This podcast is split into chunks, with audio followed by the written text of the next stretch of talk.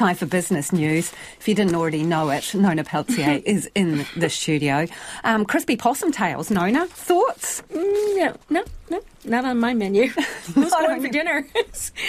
right. Okay, let's move on to interest rates. Competition is heating up. What's the latest? Okay, so it's been an interesting day on interest rates. Westpac uh, this morning put out an announcement saying that they were going to um, reduce their fixed housing loans, term deposit rates, and so on uh, over the period of one to five years. So that that was interesting, and we thought, oh yeah, okay.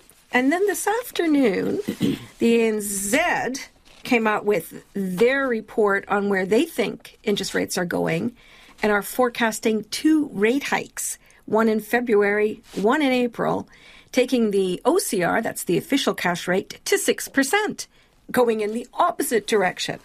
And the reason why is, well, you know, we talked about this over the last little while. For example, when we got that CPI inflation, we talked about core inflation being ar- around 5%. That's the, the inflation that's non tradable.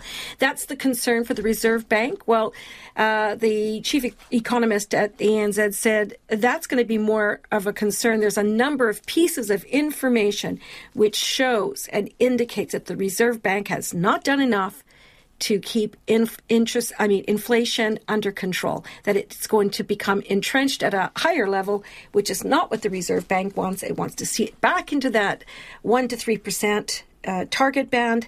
If they don't take any action, it may very well stay above that. That's not what the Reserve Bank's job is. So uh, she's forecasting the ANZ Bank, 25 basic uh, basis point hikes in February and April. If the Reserve Bank doesn't go in February, she says they certainly will have to go in April. And uh, if that happens, well, okay, it could be enough to bring inflation down and might get interest rates, uh, the official cash rate coming down sooner, maybe in mid 2024, August or something. But otherwise, we're looking at um, 2025. So it's going to be whatever, according to this, we're going to see interest rates remaining even higher or higher for longer. Uh, and New Zealanders are apparently less fearful about AI than people in other parts of the country? Yeah, so this is a global study, and they asked New Zealanders, along with a lot of other folks in different parts of the world, how they felt about artificial intelligence and how it might uh, affect them in the work mar- in their workplace.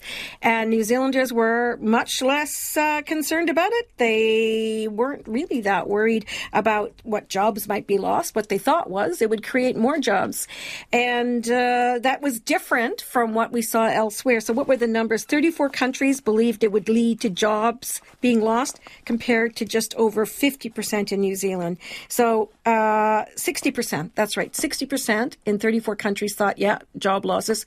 In New Zealand, it was only about half and half. And of those who thought that it wouldn't make a big difference, they thought it would open up new opportunities, different sorts of jobs, which just goes to show you the Kiwis are inventive people. Markets, please, Nona. Yes, let's get to that. So the top 50 index, it fell nine points today to 11,863. And that's despite seeing some real strength in some of the big global markets. Well, Anyways, uh, the dollar is a little bit stronger. It's holding on at 61.2 US cents, 93.9 Australian cents. That's coming up close to 94 there, and 48.5 British pence. Thank you, Nona. If it is a hard no to crispy possum, what about hedgehog or rats? No, neither. No.